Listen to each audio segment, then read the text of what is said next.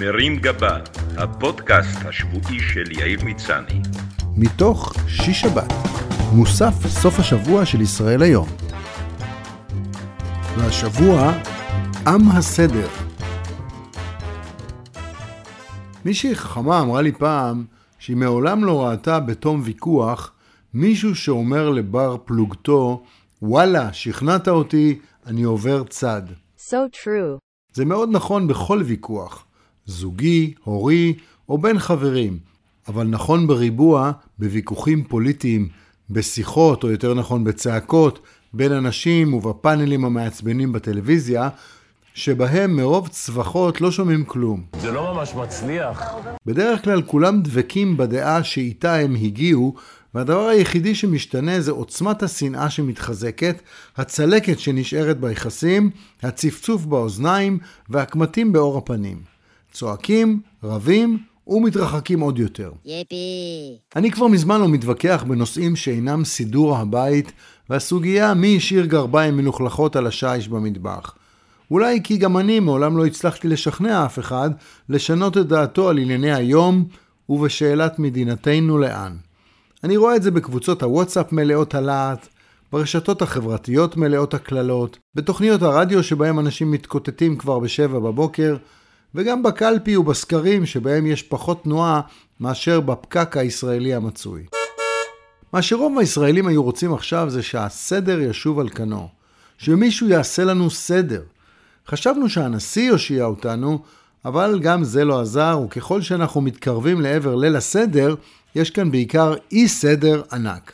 יחסית למקום שכולו בלגן, השורש סדר על הטיותיו השונות נוכח בחיינו מכל כיוון ומלווה אותנו בחיי היום יום עוד מהרגע שבו בן גוריון ויתר על החוקה ואמר יהיה בסדר. לפיכך נתכנסנו, אנו חברי מועצת העם.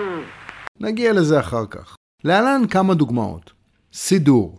מה יותר יהודי מהסידור המרכז את כל התפילות שיהודי מתפלל בשבת, בחגים וביום חול? הסידור מלווה את האדם המאמין מלידתו ועד מותו ונקרא ספר החיים של היהדות. לצערנו במגזר החרדי יש היום רבים שמתחברים לסידור אבל פחות לסידור עבודה. יש גם כאלה. סודר. פעם זו הייתה דרך פולנית במיוחד להגיד סוודר, אבל היום מדובר בקיצור של טיפלתי לך בעניין, הסר דאגה מלבך. לקחתי אחריות על המשימה. שאלה, דאגת לי לכרטיסים לדרבי אחי? תשובה, סודר. יהיה בסדר. גם אם מישהו אומר לך סודר, לא בטוח שזה אכן יקרה, בעיקר אם הוא טיפוס של יהיה בסדר, מונח שבא להרגיע, אבל בעצם מעורר דאגה שזה ממש לא יהיה בסדר. אנחנו עושים את המיטב. יש אומרים שצמד המילים האלה הוא אחת הצרות הגדולות שלנו כישראלים. מצד אחד הוא משמר את האופטימיות ויכולת האלתור שלנו כמי שתמיד מוצאים בסוף את הפתרון לבעיה, אבל מצד שני הוא מלמד שאנחנו חפיפניקים שבמקום להקפיד על הפרטים, להכין תוכנית מוקדמת ולשמור על הכללים, סומכים על זה שיהיה בסדר. אז אני את שלי עשיתי. יצחק רבין זיכרונו לברכה אמר כבר בשנת 1992, 3 שנים לפני הרצחו, שלאחת הבעיות הכואבות שלנו יש שם. שם פרטי ושם משפחה. וזהו צירוף שתי המילים, יהיה בסדר. צירוף המילים האלה שרבים מאיתנו שומעים בחיי היום-יום של מדינת ישראל הוא בלתי נסבל. שמאחורי שתי המילים האלה חבוי בדרך כלל כל מה שלא בסדר. יהירות ותחושת ביטחון עצמי מופרז, כוח ושררה שאין להם מקום.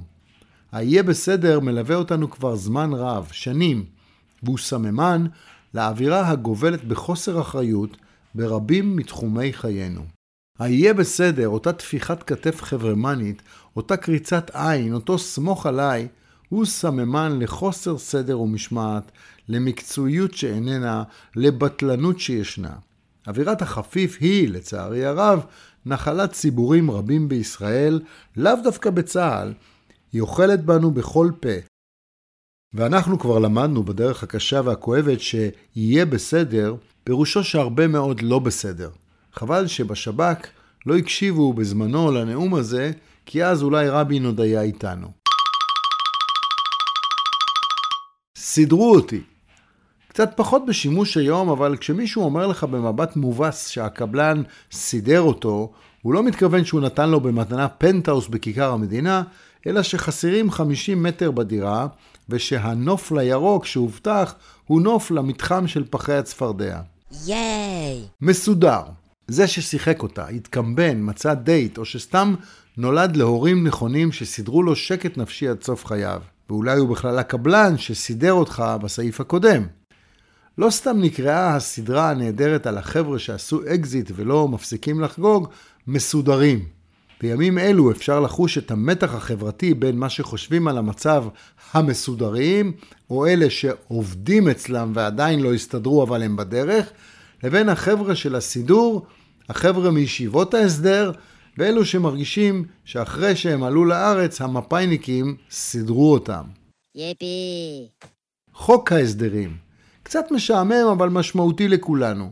שם מקוצר לאיגוד של תיקוני חקיקה שממשלת ישראל מגישה לחקיקה בכנסת כמעט מדי שנה, ועוסק במגוון רחב של נושאים שהממשלה מעוניינת לקדם, כמו רפורמות במשק. השאלה אם הם באמת נועדו לעשות סדר, או שזו הגרסה הממשלתית ליהיה בסדר. למה לדאוג מה אנחנו עושים עם המיסים שלכם? יהיה בסדר. יהיה בסדר. את כל זה אפשר לסכם בבדיחה על הבחור שמיהר לראיון עבודה בתל אביב וחיפש נואשות חנייה. בצר לו פנה השמיימה והבטיח לאלוהים שאם הוא מסדר לו עכשיו חנייה, הוא חוזר בתשובה. בעודו מתחייב יצאה מכונית מהחנייה ופינתה לו מקום. הבחור הסתכל לשמיימה ואמר, אלוהים, תודה, לא צריך, הסתדרתי. Thank you. What about a blackbird? Or a pigeon? Or a sparrow? Or a swallow? Or a canary? I said about an owl. Sit down. לו הייתי טופול. Stand up. חיים טופול שהלך בשבוע שעבר לעולמו היה שחקן עם קריירה אדירה בארץ ובעולם. היה בו חיבור נדיר של כישרון משחק גדול, קריזמה מתפרצת וכובשת בנוסף לכל אדיר ויכולת שירה. אוסף לא טריוויאלי של כישרונות שגרמו לו להיות כוכב מוכר בעולם ברמה של גל גדות וליאו רז ביחד ולאורך תקופה יותר ארוכה. מכל תפקידיו בסרטים ובתיאטרון, הכי התחברתי לדמותו של ארבינקה, שעמדה במרכזו של סרט באותו שם על הצבר השובב והחינני של שנות ה-60 שהמציא אפרים קישון ושטופול במידה מסוימת גילה ועזר לו לפרוץ. ארבינקה בגילומו של טופול שתמיד הזכיר לי גרסה ישראלית של פיטר סלרס היה טיפוס חצוף ומלא קסם אישי שכמו הרבה ישראלים לא ממש ספר את מי שסביבו, חנה במקום אסור והדביק על השמשה דוח ממכונית אחרת, עשה צחוק מהשוטר שייקה אופיר, חיזר אחרי השוטרת היפיפייה גילה אלמגור, היטל בשכן יוסי בנאי, והשתתף בשוד עם חברי הגשש החיוור באחת מהופעותיהם הראשונות. כמה תמימות ושובבות מפעם. ממה שקראתי ושמעתי, היפה אצל טופול היה שבניגוד לאלילים אחרים, שכשאתה פוגש אותם אתה מתאכזב מהפער בין האישיות הקולנועית למציאות, טופול היה מלא קסם גם בחיים האמיתיים. כולם אהבו להתהדר בהיכרותם עם טופול, ושחקן אחד בן דורו של טופול נהג לעשות name dropping ולזרוק את שמו בכל הזדמנות. פעם כשהאיש הזה היה אמור להגיע לסט צילום של איזה סרט שהשתתפתי בו, אמרתי לכמה מהשחקנים שאני רוצה לקיים התערבות, שבה כל אחד יגיד כמה זמן ייקח עד שההוא יזרוק לנו את הטופול. זה לקח בדיוק 5 דקות, כשהבחור אמר לנו, בדיוק הייתי בלונדון עם טופול, ואני ניצחתי בהתערבות. רבים לא יודעים, אבל טופול הקליט בזמנו באנגלית שירים ישראלים שהוא אהב, כולל ביתי את בוכה וצוחקת, מקהלה עליזה, מכופף הבננות. טופול גם תרם לקהילה והקים את כפר נהר הירדן, מקום שבו ילדים שמתמודדים עם מחלות ומוגבלויות נהנים ממגוון סדנאות ופעילויות ספורט, מוזיקה, נגרות, בישול ורכיבה על סוסים.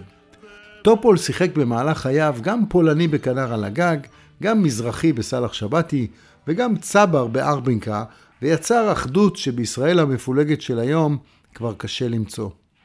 בשבועות האחרונים, כשנראה שכמעט לא נשארו לנו פרות קדושות, סביבם כולם יכולים להתאחד, כולל צהל, אנשי מילואים וטייסים, אני תוהה מה היו אומרים על המצב ההורים שלי מדור המייסדים של תש"ח שהלכו לעולמם בדיוק לפני שנה. הליכתו של טופול נראתה לי פתאום כמו סופה של תקופה, ושהישראליות שאפיינה את הדור שהוא ייצג מתרחקת מאיתנו וכבר לא תשוב. שבת שלום.